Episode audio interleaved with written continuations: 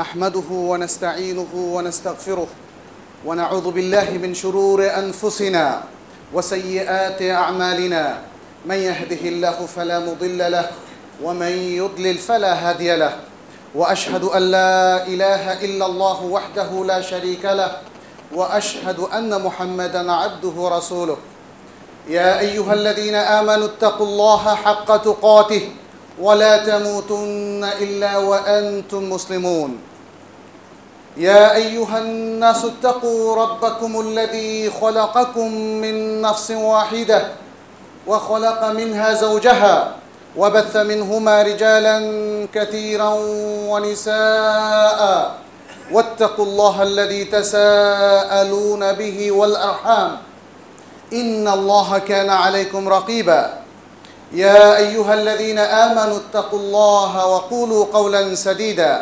يصلح لكم أعمالكم ويغفر لكم ذنوبكم ومن يطع الله ورسوله فقد فاز فوزا عظيما أما بعد فإن خير الحديث كتاب الله وخير الهدي هدي محمد صلى الله عليه وسلم وشر الأمور محدثاتها وكل محدثة بدعة وكل بدعة ضلالة وكل ضلالة في النار يقول الله سبحانه وتعالى في كلامه الكريم إن عدة الشهور عند الله 12 شهرا في كتاب الله يوم خلق السماوات والأرض منها 4 حرم ذلك الدين القيم فلا تظلموا فيهن أنفسكم معشر المسلمين أوصيكم ونفسي بتقوى الله عز وجل وباتباع سنة نبينا محمد صلى الله عليه وسلم اللهم اجعلنا من أتباع نبينا محمد صلى الله عليه وسلم واجعلنا من عبادك المخلصين ومن عبادك المتقين المؤمنين يا رب العالمين সম্মানিত আজকের এই জুমাবারে সালাতুল জুমার উদ্দেশ্যে আগত মুসল্লিয়ানে কেরাম অনেকগুলো ফজিলতের সময় আমরা অবস্থান করছি। আজকের আলোচনায় সেই দিকগুলো আপনাদের সামনে তুলে ধরার চেষ্টা করব ইনশাআল্লাহ। বিষয় অনেকগুলো, হয়তো অত ডিটেলস আমরা আলোচনা করতে পারবো না, কিন্তু মেইন বিষয়গুলো যেটা আমাদের জন্য একটা গুড রিমাইন্ডার হবে ইনশাআল্লাহ আমরা তুলে ধরার চেষ্টা করব। প্রথমত, আমরা যে মাসগুলোতে এখন অবস্থান করছি সেটি হচ্ছে আল আশহুরুল হুরুম। আল আশহুর আল হুরুম, হারাম মাস। হারাম মাস হচ্ছে মোট 4টা। এটা মহান আল্লাহ তাআলাই সূরা আত-তাওবার 36 নম্বর আয়াতে ঘোষণা করে দিয়েছেন, যেটা একটু আগেই আমি তেলাওয়াত করলাম। আল্লাহ বলছেন, নিশ্চয়ই যেদিন থেকে তিনি আসমানসমূহ এবং জমিন সৃষ্টি করেছেন আল্লাহর কিতাবের মধ্যেই মাসসমূহের গণনা হচ্ছে 12 মাস, আর এই 12 মাস থেকে 4টি মাস হচ্ছে হারাম। মিনহা 4 হুরুম, 4টি মাস হলো হারাম মাস। সেগুলোর নাম তিনি এই আয়াত উল্লেখ করেননি, কিন্তু এই দিনগুলোতে, এই মাসগুলোতে একটা মূল করণীয়ের দিকে তিনি দিক নির্দেশনা দিয়েছেন। বলেছেন ফালা তাযলিমু ফিহিন্না আনফুসাকুম, যালিকা দ্বীনুল কাইয়্যিম, এটাই সুদৃঢ় দিন, অতএব তোমরা এই মাসগুলোর মধ্যে নিজেদের প্রতি জুলুম করো না। 4টা মাসের ব্যাখ্যা হাদিস এসছে। বুখারীর বর্ণনায় রাসূলুল্লাহ সাল্লাল্লাহু আলাইহি সাল্লামের খুতবায় সেটা উঠে এসেছে। তিনি বলেছেন ইন্নাজ জামানা ক্বাদ ইসতাদারা কাহাইআতিহি ইয়াওমা খালাকাল্লাহুস সামাওয়াতি ওয়াল আরদ মিনহা 4 হুরুম 3 মুতাওয়ালিয়াত যুলকা'দা ওয়া যুলহিজ্জা ওয়া মুহররম ওয়া রজব মুদর আল্লাযী বাইনা জুমাদা ওয়া শাবান। এই হাদিসের অর্থ হচ্ছে রাসূলুল্লাহ সাল্লাল্লাহু আলাইহি সাল্লাম বলেছেন, জামানা, যেদিন আল্লাহ তাআলা আসমানসমূহ এবং জমিন সৃষ্টি করেছে সেদিন জামানার যে রূপরেখা তিনি প্রদান করেছিলেন, যে বৎসর হবে 12 মাসে, এবং যে ধারাক্রম তিনি ঠিক করে দিয়েছিলেন, এই বছর সেটি ফিরে এসেছে। বিদায় হজের বছর, ঠিক কারো কোনো পরিকল্পনা ছাড়াই, আল্লাহরই পরিকল্পনায় জামানা আল্লাহ তাআলার দেয়া রূপকল্পের মধ্যে ফিরে এসেছে। তাহলে বছরে হলো 12 মাস, আসসানাতু 12 শাহরান মিনহা আরবাতুন হুরুম। এই 12 মাসের মধ্যে 4টা মাস হলো হারাম মাস, এর মধ্যে 3টা মাস হচ্ছে ধারাবাহিক, দুল কাদা, দুল হিজ্জা এবং মুহররম। আর আরেকটা হলো মোদার গোত্রের রজব মাস, যেটি হচ্ছে জুমাদা এবং শাবানের মাঝখানে। মোদার গোত্রের রজব মাস, কারণ মোদার ছিল সেই গোত্র যারা আল্লাহর মাসের উপরে হাত দেয়নি। আল্লাহ যে মাসের গণনা ঠিক করে দিয়েছিলেন, সেই গণনা এই গোত্র ঠিক করেছিল। এই জন্য রজবকে মোদার গোত্রের সাথে ট্যাগ করে দেওয়া হলো, লিঙ্ক করে দেওয়া হলো, কারণ এই রজব মাসের উপর অন্যরা স্টিম রোলার চালিয়েছিল। তাদের যখন যুদ্ধ বিগ্রহের প্রয়োজন হতো, তারা হারাম মাস নিজেদের মতো করে গণনা করত, আর রজবকে দিয়ে সেটাকে রিপ্লেস করত। কিন্তু মোদার গোত্র রজবকে কখনো রিপ্লেস করেনি, ঠিক মতো ছিল। এই জন্যে রাসূলুল্লাহ সাল্লাল্লাহু আলাইহি সাল্লাম রজবকে মোদার গোত্রের দিকে নিসবাত করলেন। যাই হোক, এখানে বেশ কয়েকটা জিনিস লক্ষণীয়। হারাম মাসের বিশাল গুরুত্বের কথা আল্লাহ তাআলা এই কোরআনের মধ্যে উল্লেখ করলেন এবং বললেন যে হারাম মাসে কোনো অপকীর্তি, অপকর্ম চলবে না, অনাচার চলবে না, কোনো জুলুম চলবে না, কোনো পাপ চলবে না, করা যাবে না। অন্য মাসেও করা যাবে না, কিন্তু এটা স্পেশাল। হারাম মাসে একদম জিরোতে নিয়ে আসতে হবে। এটা হচ্ছে দিক নির্দেশনা। মজার ব্যাপার হচ্ছে, এই দিক নির্দেশনা জাহেলি যুগের যারা শিরিক বেদাতের মধ্যে লিপ্ত ছিল তারা পালন করত। এমনকি তারা যে আল্লাহর মাসের গণনায় হাত দিয়েছিল, তার কারণও ছিল হারাম মাসের প্রতি শ্রদ্ধাবোধ এবং সম্মানবোধ। হারাম মাসে কিছু করা যাবে না, হারাম মাসে রক্তপাত করা যাবে না, হারাম মাসে পাপ করা যাবে না, দুর্নীতি করা যাবে না, অন্যায় করা যাবে না। এ ছিল তাদের একটা ইউনিভার্সাল একটা উপলব্ধি। এটাকে ঠিক রাখার জন্যে, এই কালচারটাকে ঠিক রাখার জন্যে তারা হারাম মাসের গণনাকে আগুপিছু করেছিল। সেটাও আল্লাহ তাআলা সূরা তাওবার মধ্যে উল্লেখ করলেন এবং সেটা হচ্ছে নাসি, কোরআনের ভাষা সেটা হচ্ছে নাসি, মাসসমূহের মধ্যে আগুপিছু করা। আল্লাহ বলছেন সেটাও হচ্ছে জিয়াদাতুন ফিল কুফর। আল্লাহর যে কোনো কিছুতে হাত দেওয়া, এটা হচ্ছে কুফরি। আল্লাহর কোরআনে হাত দেওয়া কুফরি, আল্লাহর আয়াতে হাত দেওয়া কুফরি, আল্লাহর বিধানে হাত দেওয়া কুফরি, আল্লাহর ওহীতে হাত দেওয়া কুফরি, আল্লাহর দ্বীনের যে কোনো বিধানকে বদলে দেওয়া কুফরি। সে কথাটাই এই আয়াতে বলা হয়েছে, ইন্নামান নাসিউ জিয়াদাতুন ফিল কুফর। তাহলে কাফেররা তাদের হারাম মাসসমূহের প্রতি শ্রদ্ধাবোধের কালচারটাকে ধরে রাখার জন্য যে কাজটা করত, সেটাও আল্লাহ তাআলা কিন্তু ওই কাজটার খারাপের দিকে তাকিয়ে সেটাকে বললেন কুফরি। আজকে একটু ভাবার সময় এসেছে, তাহলে আমাদের কি অবস্থা, আমরা কোন কালচারকে ধারণ করছি?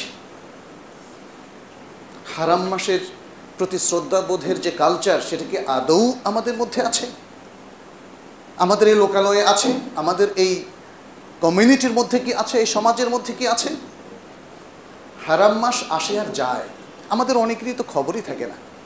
অনেকের কেন, প্রায় সবারই খবর থাকে না। একটু জিজ্ঞেস করে দেখবেন, হারাম মাস এখন কোন মাস, এখন কি হারাম মাস না কোন মাস, দেখবেন বলতে পারবে না।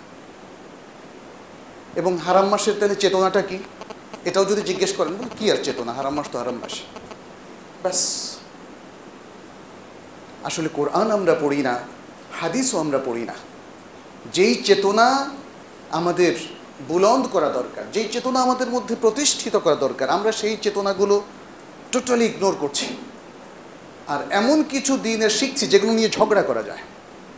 সবসময়ই আমরা দ্বীনের সেই বিষয়গুলোকে গুরুত্ব দিচ্ছি যেগুলোকে কেন্দ্র করে বিভক্তি এবং ঝগড়ানায়ন করা যায়। এটা কিন্তু ইসলামের চেতনা নয়, এটা ইসলামের চেতনা নয়। ইসলামের চেতনা হচ্ছে ইউনিভার্সাল ব্রাদারহুড, একটা বৈশ্বিক ভ্রাতৃত্ব তৈরি করা, একটা ইউনিভার্সাল মহাব্বা তৈরি করা, ভালোবাসা তৈরি করা, শ্রদ্ধাবোধ তৈরি করা এবং একটা প্রগাঢ় ঈমান তৈরি করা। আজকে হারাম মাসের চেতনা কিন্তু এগুলোরই প্রতি দিক নির্দেশক। হারাম মাসের মধ্যে রক্তপাত নিষিদ্ধ। রক্তপাত করাটা এটা ভালোবাসার বিপরীত অবস্থান, ভ্রাতৃত্ববোধের বিপরীত অবস্থান। রক্তপাত মানুষকে বিভক্তির দিকে নিয়ে যায়। মানুষকে অন্যায় জুলুম, জুলুমের উপর জুলুমের দিকে নিয়ে যায়। আল্লাহ সেটাকে রিডিউস করতে চান, স্টপ করতে চান, রিমুভ করতে চান, এবং সেই জন্যই তিনি হারাম মাসের এই চেতনা মানুষের মধ্যে দিলেন। হারাম মাসও দিলেন, তার চেতনাও দিলেন।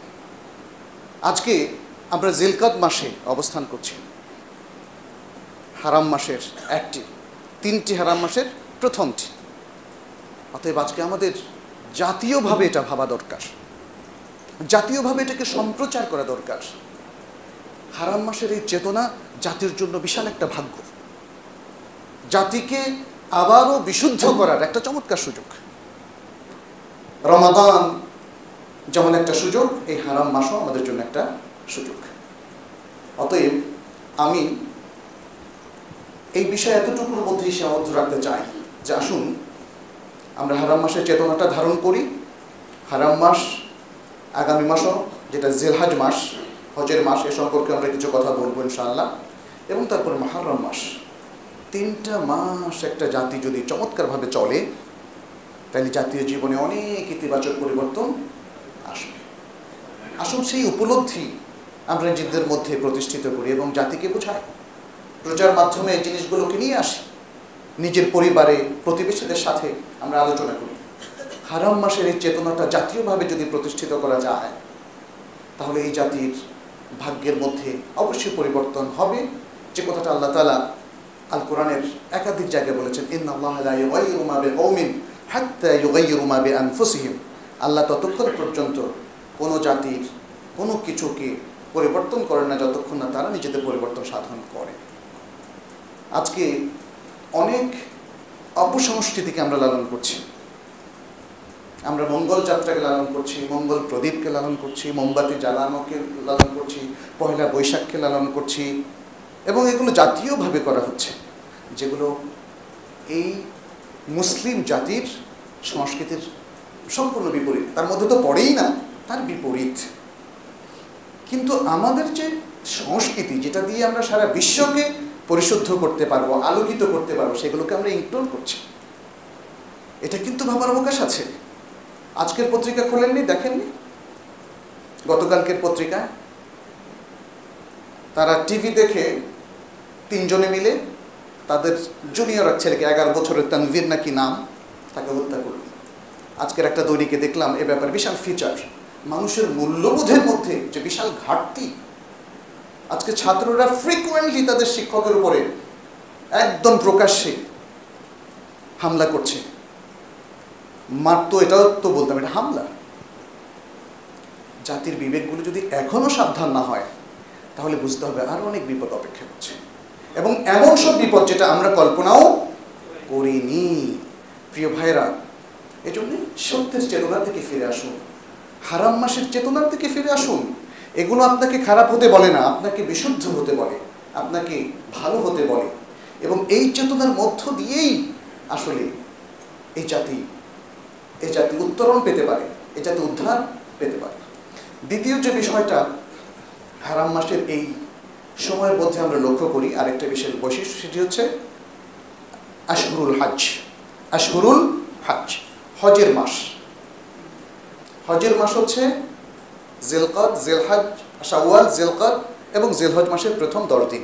যেহেতু এই প্রথম 10 দিনের মধ্যেই হজ শেষ হয়ে যায়, এই জন্য এই 2 মাস থেকে একটু বেশি এগুলোকে আশুরুল হজ বলা হয়েছে। আল কোরআনের ভাষায় এভাবে বলা হয়েছে, সূরা আল বাকারার 197 নম্বর আয়াতে, আল হজ্জু আশহুরুম মা'লুমাত। হজ হচ্ছে নির্দিষ্ট কয়েকটি মাস। ফামান ফারাদা ফিহিন্না আল হজ্জা ফালা রাফাতা ওয়ালা ফুসুকা ওয়ালা জিদালা ফিল হজ। হজের কালচার আমরা পড়ি, একটা দিক নির্দেশনা, এগুলো আসলে কালচার শেখানো হচ্ছে আমাদেরকে। এই কালচার একটা স্থায়ী কালচার, এবং দেখেন 1400 বছর ধরে মুসলিমরা এই কালচার বহন করেছে, এর থেকে কোনো অন্যথায় করেনি।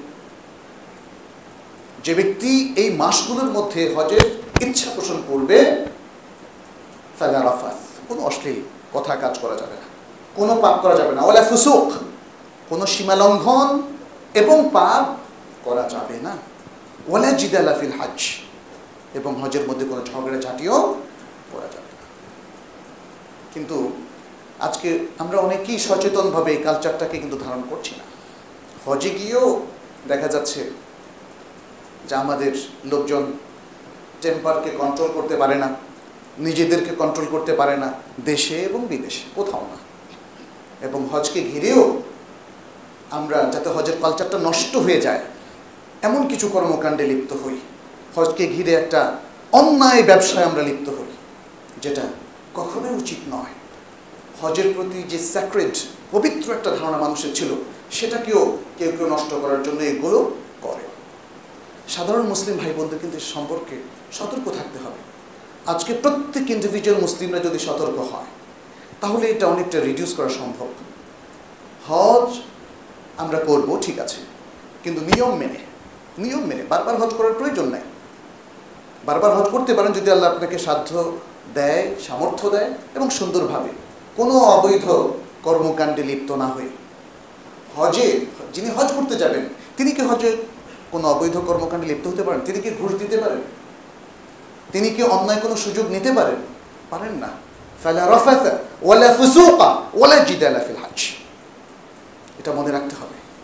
এটা যারা হাজি তাদেরকে প্রথমে মনে রাখতে হবে এবং যারা হজের সেবার সাথে জড়িত তাদেরকে মনে রাখতে হবে।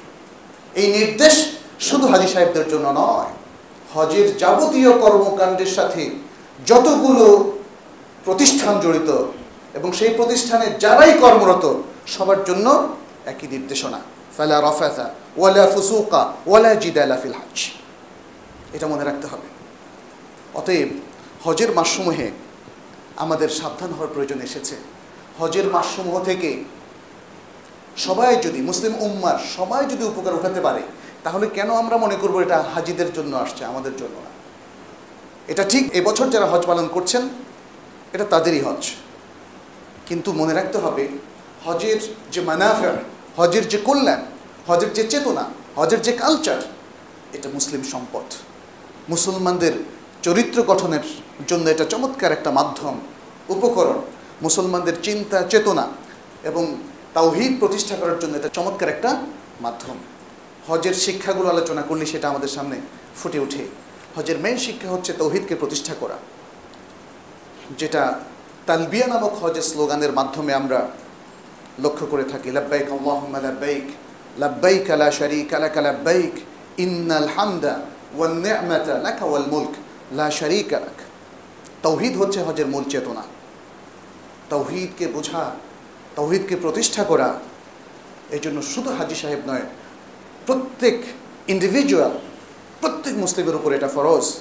হজের মধ্যে যখন আমরা আরাফার ময়দানে অবস্থান করি তখনও দেখেন রাসূলুল্লাহ সাল্লাল্লাহু আলাইহি সাল্লাম থেকে যে সহিহ হাদিসটি এসেছে, ইমাম তিরমিজি বর্ণনা করেছেন, খায়রুদ দুআ দুআউ ইয়াউমে আরাফা, আরাফার দিনের দোয়া হচ্ছে সবচেয়ে উত্তম দোয়া। ওয়া খায়রু মা কুলতু আনা ওয়ান নাবিয়ুনা মিন ক্বাবলি লা ইলাহা ইল্লাল্লাহু ওয়াহদাহু লা শারীকা লাহু লাহুল মুলকু ওয়া লাহুল হামদু ইউহয়ী ওয়া ইউমীত ওয়া হুয়া আলা কুল্লি শাইইন কাদির। আমি এবং আমার পূর্ববর্তী নবীগণ যারাই এখানে এসেছেন তারা যে সবচেয়ে উত্তম জিকির এবং দোয়া তারা করেছিলেন সেটি হচ্ছে এটা, লা ইলাহা ইল্লাল্লাহু ওয়াহদাহু লা শারীকা লাহু লাহুল মুলকু ওয়া লাহুল হামদু ইউহয়ী ওয়া ইউমীত ওয়া হুয়া আলা কুল্লি শাইইন কাদির। তাওহীদের মূল কথা কিন্তু এর মধ্যে আছে। যখন সাফা পাহাড়ে আপনি যাবেন তখন যে দোয়াটা দিয়ে শুরু করবেন, প্রথমে তো তাকবীর, তাকবীরও কিন্তু তাওহীদেরই কথা, আল্লাহু আকবার। এটা তাওহীদের ঘোষণা, কিন্তু আল্লাহ মহান, তার উপরে আর কেউ নেই, তাওহীদের সবচেয়ে বড় ঘোষণা এটা। তাকবীর শুধু তাকবীর নয়, এটা তাওহীদ। আপনি সাফায় উঠে বলবেন আল্লাহু আকবার, আল্লাহু আকবার, আল্লাহু আকবার, লা ইলাহা ইল্লাল্লাহু ওয়াহদাহু লা শারীকা লাহু লাহুল মুলকু ওয়া লাহুল হামদু ইউহয়ী ওয়া ইউমীত ওয়া হুয়া আলা কুল্লি শাইইন কাদির। লা ইলাহা ইল্লাল্লাহু ওয়াহদাহু আনজাযা ওয়া'দাহু ওয়া নাসারা 'আবদাহু ওয়া হাযামাল আহযাবা ওয়াহদাহু। তাওহীদের ঘোষণা। আপনি যখন তাওয়াফ শুরু করবেন সেখানেও তাকবীর আছে। বিসমিল্লাহ, প্রথম তাওয়াফে বলবেন বিসমিল্লাহি আল্লাহু আকবার, তাওয়াফের প্রথম চক্করে। আর প্রত্যেক চক্করে যখনই হাজার আসওয়াদের কাছে আসবেন আবারও বলবেন আল্লাহু আকবার। আপনি যখন কঙ্কর নিক্ষেপ করবেন তখনও বলবেন আল্লাহু আকবার। আল্লাহকে সব কিছুর উপর স্থান দেওয়া, আল্লাহর বড়ত্বকে নির্দ্বিধায় মেনে নেওয়া, নিজের যাবতীয় কর্মকাণ্ডে আল্লাহর এ তাওহীদের স্বাক্ষর রাখা, তাওহীদের স্বীকৃতি দেওয়া, এটা হজের মহান চেতনা। হজ না করলেও মুসলিমদেরকে কি এই চেতনা বহন করতে হবে না? হজের আরও অনেক মানাফা আছে। আল্লাহ তাআলা সূরা হাজের মধ্যে ইব্রাহিম আলাইহিস সালামকে যখন হজের ঘোষণা দিতে বলেছেন তখন এই মানাফের কথা তিনি উল্লেখ করেছেন। তিনি বলেছিলেন, ওয়াআযযিন ফিন্নাসি বিল হজ ইয়াতুকা রিজালান ওয়া আলা কুল্লি দামিরিন মিন কুল্লি ফাজ্জিন আমীক লিয়াশহাদু মানাফিআ লাহুম ওয়া ইয়াযকুরু ইসমাল্লাহি ফি আইয়ামিন মা'লুমাত আলা মা রাযাকাহুম মিন বাহিমাতিল আনআম।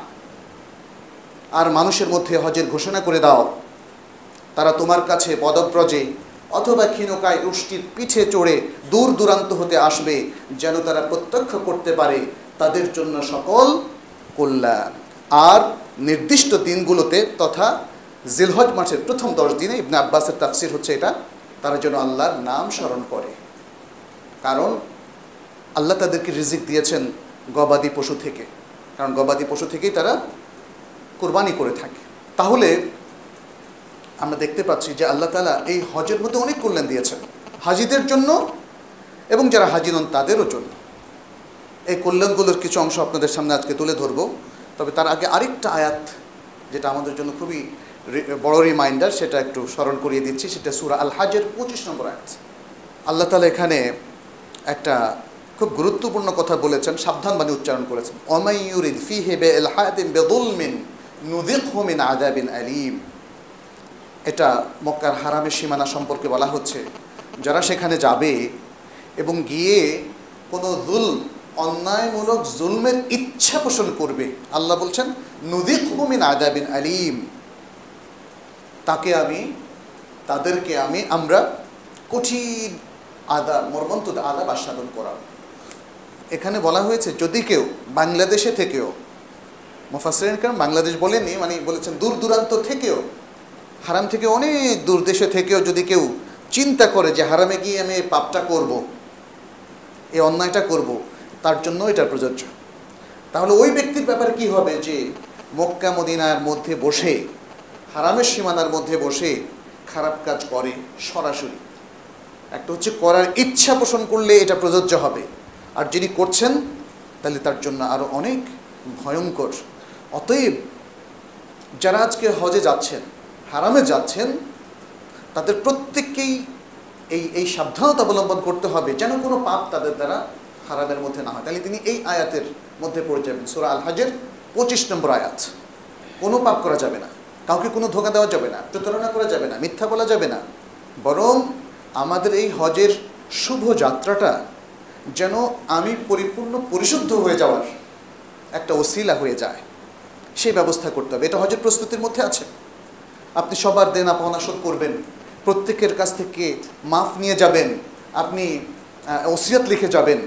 সেই ওসিয়াত, সম্পদের উইলের কথা বলা হচ্ছে না।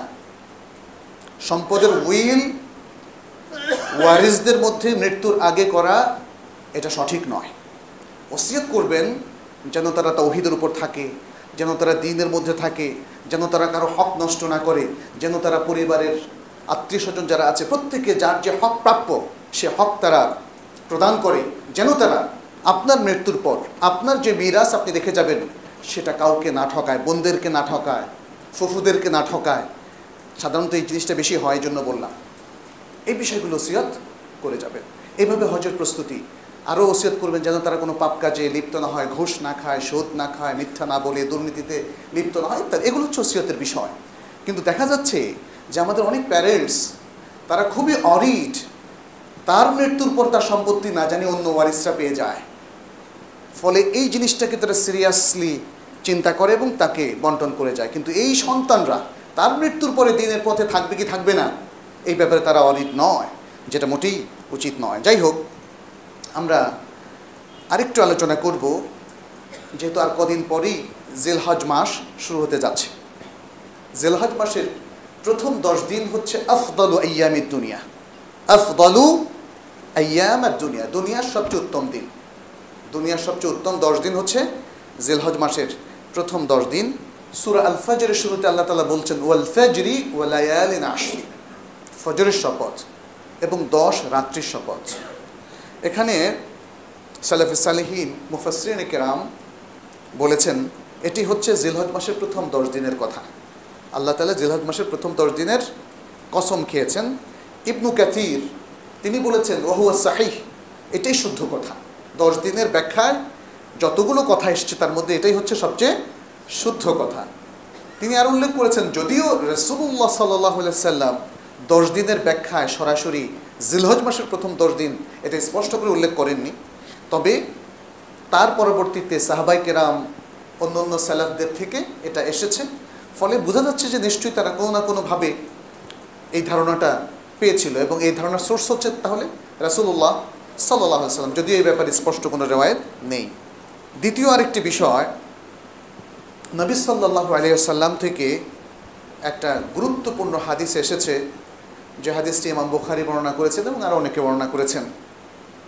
এই 10 দিনের ফজিলত সম্পর্কে আমাদের অনেকে হয়তো এই হাদিসটা এখনও পড়েনি, এমনও আছেন, কারণ এই হাদিসটা পড়লে তার করণীয় সে নির্ধারণ করে ফেলতে পারত। ইবনে আব্বাস রাদিয়াল্লাহু তাআলা আনহু তিনি রাসূলুল্লাহ সাল্লাল্লাহু আলাইহি সাল্লাম থেকে হাদিসটি বর্ণনা করেছেন যে রাসূলুল্লাহ সাল্লাল্লাহু আলাইহি সাল্লাম বলেছেন, মা মিন আইয়ামিন আল আমালু সলিহু ফীহিন্না আহাব্বু ইলাল্লাহ মিন হাযিহিল আইয়ামিল আশর, ফাকালু ইয়া রাসূলুল্লাহ ওয়ালাল জিহাদু ফি সাবিলিল্লাহ, ফাকালা রাসূলুল্লাহ সাল্লাল্লাহু আলাইহি ওয়াসাল্লাম ওয়ালাল জিহাদু ফি সাবিলিল্লাহ ইল্লা রাজুলুন খারাজা বিনফসিহি ওয়া মালিহি ফালাম ইয়ারজি' মিন যালিকা বিশাই। বলা হচ্ছে এই 10 দিনের মধ্যে আমালে সালেহ করলে তা অন্য যে কোনো দিন, বৎসরের অন্য যে কোনো দিন আমালে সালেহ করার চাইতে আল্লাহর কাছে বেশি প্রিয়। এই 10 দিনে আমালে সালেহ করা অন্য যে কোনো দিন আমালে সালেহ করার চাইতে আল্লাহর কাছে বেশি প্রিয়। তখন সাহাবায়ে কেরাম জিজ্ঞেস করলেন, ইয়া রাসূলুল্লাহ, আল্লাহর পথে জিহাদের চাইতেও কি 10 দিন এরকম নফল ইবাদত করা বেশি উত্তম? মানে এই 10 দিনের আমল কি জিহাদের চাইতেও বেশি উত্তম? তিনি বলেন, হ্যাঁ, জিহাদের চাইতেও বেশি উত্তম, তবে ওই ব্যক্তি যে জিহাদে গিয়েছে এবং তার জানমাল নিয়ে কোনোটা নিয়ে সে ফিরতে পারেনি, তার কথা আলাদা, তার হিসাব আলাদা। সুবহানাল্লাহ। তাহলে এখানে একদিকে যারা তাদের জান মাল দিয়ে আল্লাহর রাস্তায় সংগ্রামে লিপ্ত হয় তাদের যেমন ফজিলত বোঝাচ্ছে, আবার মেইন বোঝানো উদ্দেশ্য হচ্ছে এই 10 দিনের মধ্যে ভালো আমল করা। এই 10 দিনে ভালো আমল করাটাকে কমন জিহাদ ফি সাবিলিল্লাহর চাইতেও উত্তম বলা হয়েছে। তাহলে সম্মানিত উপস্থিতি, আমরা বুঝতে পারছি যে কি মহান সম্পদের মধ্যে আমরা অবস্থান করছি, অথচ সেখান থেকে আমরা কিছুই আহরণ করছি না, কিছুই আমরা নিচ্ছি না, কিছুই আমরা অ্যাভেল করছি না। এটা দুর্ভাগ্য, কারণ এই দিনগুলোর ফজিলত, মর্যাদা এবং এই দিনগুলোর মধ্যে যে কি মহাসম্পদ আল্লাহ দিয়ে রেখেছেন, এটাই আমাদের মিডিয়ায় আসা উচিত ছিল, এটাই জাতীয়ভাবে সংবাদপত্রে প্রচার করা উচিত ছিল, যেন জাতির প্রত্যেক মানুষ এখান থেকে মনিমুক্তাগুলো আহরণ করতে পারে এবং এখান থেকে আমল করে তারা জীবনকে পুনর্গঠন করতে পারে, তার আকীদাকে পুনর্গঠন করতে পারে, তার ঈমানকে সজীব সতেজ করতে পারে এবং তার আখলাককে আবারও নবায়ন করতে পারে। আজকে প্রেক্ষাপটে আমরা দেখছি আমাদের আখলাক দিন দিন অধঃপতিতই হচ্ছে, নবায়ন তো দূরের কথা, আমরা সেখানে আমাদের আখলাকি সমস্ত ভালো ভালো সিফাতগুলোকে হারাতে বসেছি। আমাদের বড়রাও হারাচ্ছেন, বুড়োরাও হারাচ্ছেন, যুবক তরুণ তরুণীরাও হারাচ্ছে, শিশুরাও এখন হারাতে বসেছে। জাতির 3টা প্রজন্ম যে কোনো সময় থাকে, শিশু যে প্রজন্ম সাধারণত নেতৃত্ব দেয়, জওয়ান, আরেকটু বৃদ্ধ, 3টা প্রজন্মেই আমরা কিন্তু দেখতে পাচ্ছি ধস নেমেছে। এই ধসটাকে বাধা দেওয়া দরকার এবং তার জন্য সবচেয়ে গুরুত্বপূর্ণ এলিমেন্ট, উপকরণ হচ্ছে ইসলাম, দ্বীন, কোরআন এবং সুন্নাহ, তাওহীদের চেতনা, সহি আকীদা এবং সহি আমল। এর বাইরে আর কোনো কিছু দিয়ে আমরা আসলে এই ধস ঠেকাতে পারবো না।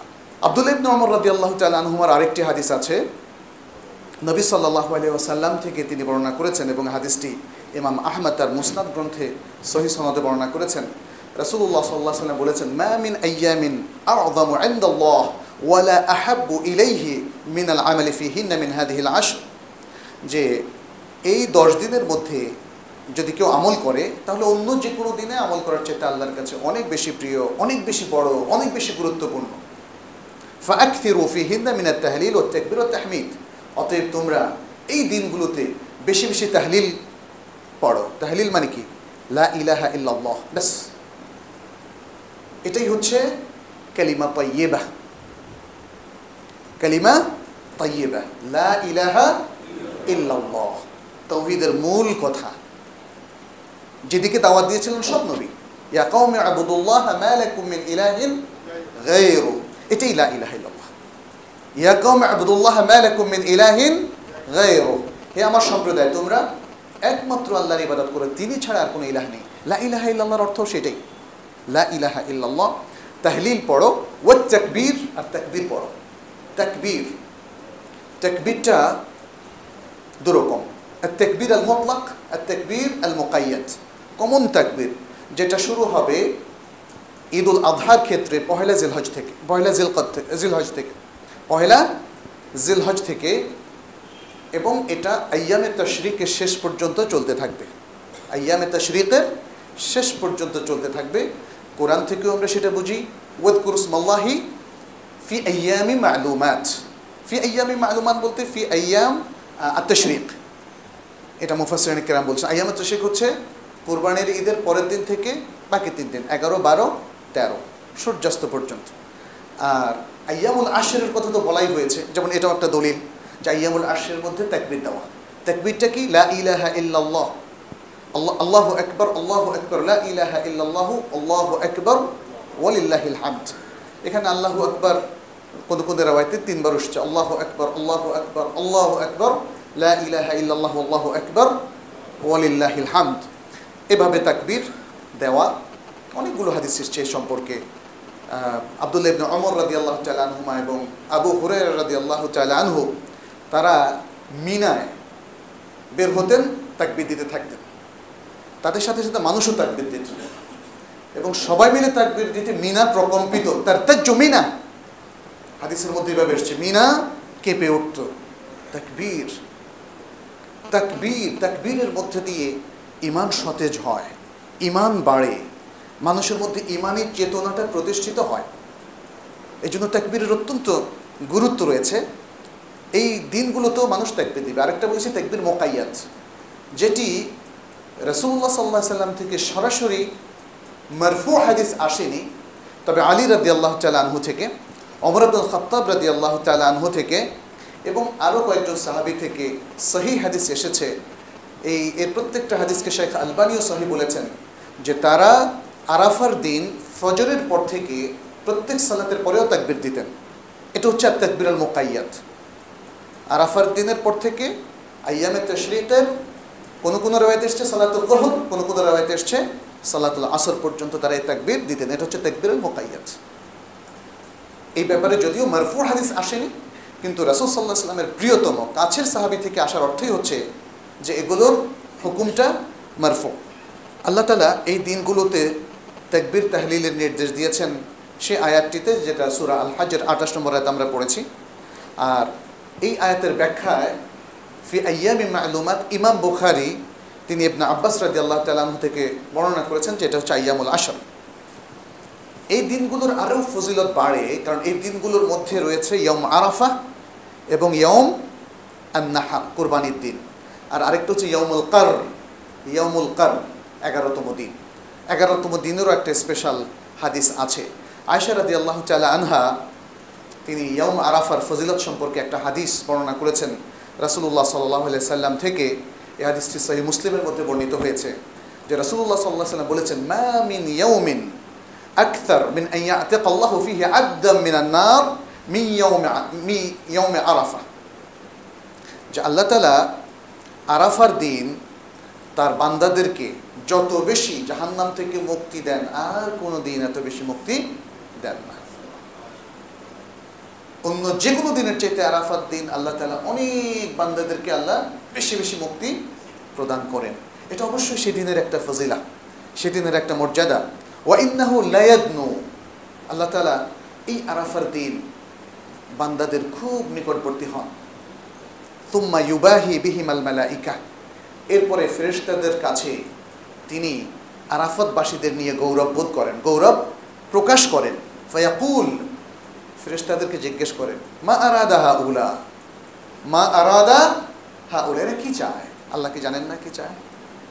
ইয়াসালাম, এটা হচ্ছে তাদের দৃষ্টি আকর্ষণ করা যে আমাদের বান্দাদেরকে দেখো, দেখো সকল বান্দা আমার অভিমুখী, কান্নারত অবস্থায় তারা তৌহিদের ভাবাবেগে আপ্লুত, তৌহিদকে প্রতিষ্ঠা করছে।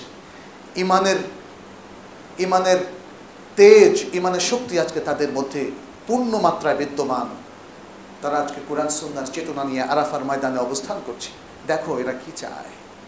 তার মানে হচ্ছে সমস্ত ফেরেশতা যেন আল্লাহর বান্দাদের শ্রেষ্ঠত্ব, তাদের মর্যাদা, তাদের আরও যে সমস্ত সুন্দর গুণাবলীগুলো আছে যেটা আরাফার ময়দানে আজকে প্রকটিত হয়ে উঠেছে সেটি যেন তারা লক্ষ্য করে। সুনান আবি দাউদের মধ্যে আরেকটি হাদিস এসেছে, সহিহ সুনান আবি দাউদের মধ্যে, শেখ আলবানী এটা শুদ্ধ বলে উল্লেখ করেছেন যে রাসূলুল্লাহ সাল্লাল্লাহু আলাইহি ওয়াসাল্লাম বলেছেন, আ'যামুল আইয়ামি ইনদাল্লাহি ইয়াউমুন নাহার সুম্মা ইয়াউমুল কর্ব। আল্লাহর কাছে দিনগুলোর মধ্যে সবচেয়ে গুরুত্বপূর্ণ দিন হচ্ছে ইয়াউমুন নাহার, ইয়াউম আন-নাহার, কুরবানির দিন। এই কুরবানির দিনটাকেই বলা হচ্ছে ইয়াউমুল হাজ্জিল আকবর, হজের বড় দিন। আমাদের দেশে অনেকে হজের বড় দিন বলে আরাফার দিনকে, কিন্তু আসলে হজের বড় দিন হচ্ছে কুরবানির দিন। কারণ এই দিনেই হজের মেইন কাজগুলো রাসূল সাল্লাল্লাহু আলাইহি ওয়াসাল্লাম করেছিলেন। আজও এই মেইন কাজগুলো, পাঁচটা কাজ করাটা উত্তম। কঙ্কর নিক্ষেপ করা জান্নাতুল আকাবায়, তারপরে কোরবানি করা, কোরবানি এগুলো আগে পরে বুখারীর চারটা অন্তত বর্ণনা আছে, একাধিক বর্ণনা আছে যেগুলোতে রাসূল সাল্লাল্লাহু আলাইহি ওয়াসাল্লাম একটু আগু পিছু করাতে কোনো অসুবিধা ফিল করেননি। আচ্ছা, দ্বিতীয় কোরবানি করা, তৃতীয় হচ্ছে হালাল হওয়া, চতুর্থ তাওয়া, পঞ্চম সাই, পাঁচটা কাজ। এই পাঁচটা কাজ কোরবানির দিন করা হয়, করাটা উত্তম। সুতরাং এই জন্যে এই দিনকে ইয়ামুল হাজ্জুল আকবর বলা হয়। এবং এই দিনটাকেই রাসূলুল্লাহ সাল্লাল্লাহু আলাইহি ওয়াসাল্লাম বলছেন সবচেয়ে উত্তম দিন, সবচেয়ে গুরুত্বপূর্ণ দিন। এরপর বলছেন তুম্মা ইয়ামুল কার, ইয়াম আল কার। ইয়ামুল কার হচ্ছে 11ই জিলহজ, কারণ ওই দিন কার শব্দ হচ্ছে ইস্তেকরার থেকে এসেছে, অর্থাৎ ওই দিন হাজী সাহেবরা মেইন কাজগুলো শেষ করে মিনার মধ্যে একটু শান্তভাবে অবস্থান গ্রহণ করে, এই জন্য এটাকে বলা হয় ইয়ামুল কার। তাহলে শ্রেষ্ঠত্বের দিক থেকে ইয়ামুন নাহারের পরে হচ্ছে ইয়াম আল কার। আর ইয়াম আরাফা তার সহমহিমায় ভাস্বর। এখানে ইয়াম আরাফার সাথে কোরবানির দিনের কম্পেয়ার করার আমাদের কোনো মানে নেই। কারণ হলো ইয়াম আরাফাকে আল্লাহ তাআলা বিশাল গুরুত্ব দিয়েছেন, আর কোরবানির দিনকেও গুরুত্ব দিয়েছেন। ফলে দুটোর মধ্যে কোনটা বেশি এটা শরিয়া যদি আমাদের কম্পেয়ার করে না দেখায়, তাহলে আমাদের কম্পেয়ারে করার কোনো প্রয়োজন নেই। দুটোই শ্রেষ্ঠ। আরাফাত দিনের আরও কিছু শ্রেষ্ঠত্ব আছে। রাসূলুল্লাহ সাল্লাল্লাহু আলাইহি সাল্লামকে আরাফাত দিন সিয়াম পালন সম্পর্কে জিজ্ঞেস করা হয়েছিল। তিনি বললেন, তুকাফিরু সানাতাল মাদিয়া ওয়াল বাকিয়া, 2 বছরের পাপ ক্ষমা হয় আরাফাত দিনে যদি কেউ সিয়াম পালন করে। তবে আরাফাত দিনে সিয়াম পালন হচ্ছে লিগাইরিল হাজ, যিনি হাজি নন তিনি পালন করবেন। রাসূলুল্লাহ সাল্লাল্লাহু আলাইহি সাল্লাম নিজে আরাফাত দিনের দিন সিয়াম পালন করেননি এবং সিয়াম পালন করার অনুমতি দেননি কাউকে। এই জন্য ওলামারা স্ট্রংলি বলেছেন হাজি সাহেবরা এই দিন সিয়াম পালন করবে না, অ্যাকসেপ্ট ওই হাজি সাহেব যিনি কোরবানির পশু পাননি। ফলে তিনি যদি, যেটা কোরআন বলছে যে কোরবানির পশু না পেলে তিনি 10টা রোজা রাখবেন, 3টা রোজা হজের দিনগুলোতে আর 7টা রোজা দেশে ফিরে, তিনি ছাড়া আর বাকি সাধারণ হাজি সকলেই ওই দিন রোজা রাখবেন না। কিন্তু যারা হাজি নন তারা এদিন রোজা পালন করবেন। এই দিনগুলোতে বড় বড় সব ইবাদত একসাথ হয়, যেমন সালাত তো রেগুলার ইবাদত আছেই, এর পাশাপাশি আছে সিয়াম। আমরা যারা এখানে অবস্থান করছি আমরা কিন্তু এই 10 দিন পুরোটাই সিয়াম পালন করতে পারি, শুধু কোরবানির দিন এবং তার পরবর্তী 3 দিন ছাড়া, 4 দিন আইয়ামুত তাশরিক। কারণ রাসূলুল্লাহ সাল্লাল্লাহু আলাইহি সাল্লাম বলছেন আইয়ামুত তাশরিক আইয়ামু আকলিন ওয়া শুরবিন ওয়া যিকরিন। এই দিনগুলোর ফজিলত বোঝার তৌফিক দান করুন। যেই চেতনা সমৃদ্ধ হওয়ার জন্য আল্লাহ এই দিনগুলো দিয়েছেন, সেই চেতনা আমরা যেন আবারও জাগ্রত করতে পারি। আল্লাহ সে তৌফিক আমাদেরকে দান করুন। আমরা যেন জ্ঞানের আলোকে আলোকিত হতে পারি, সহি মুসলিম হতে পারি, পৃথিবীর শ্রেষ্ঠ দিনগুলো পেয়ে শ্রেষ্ঠ মানুষে পরিণত হতে পারি। আল্লাহর কাছে কায়মন বাক্যে আমরা সে দোয়া করছি। আকুলু কাউলি হাদা ওয়া আস্তাগফিরুল্লাহ লি ওয়া লাকুম ওয়া লিসাইল মুসলিমিন ইন্নাহু হুয়াল গাফুরুর রহিম।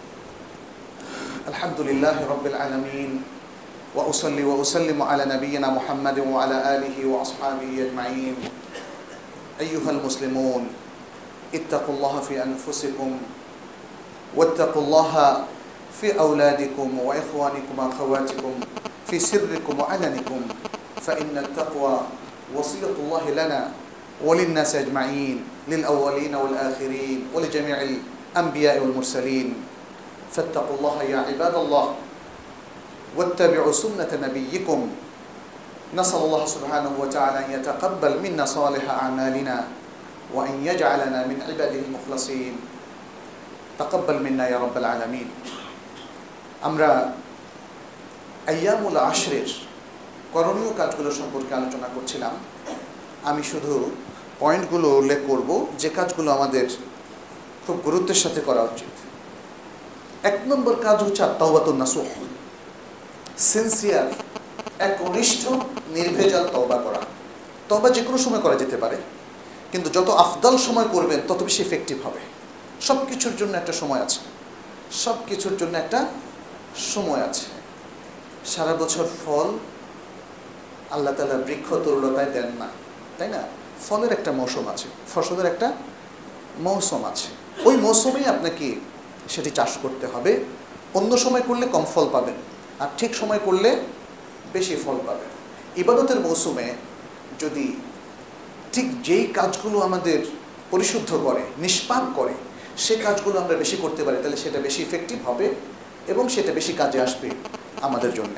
এর জন্য তাওবাতুন নাসুহ আমরা যেন করি। এখানে সূরা আত-তাহরিমের ৮ নম্বর আয়াতটা এত সুন্দর একটা আয়াত।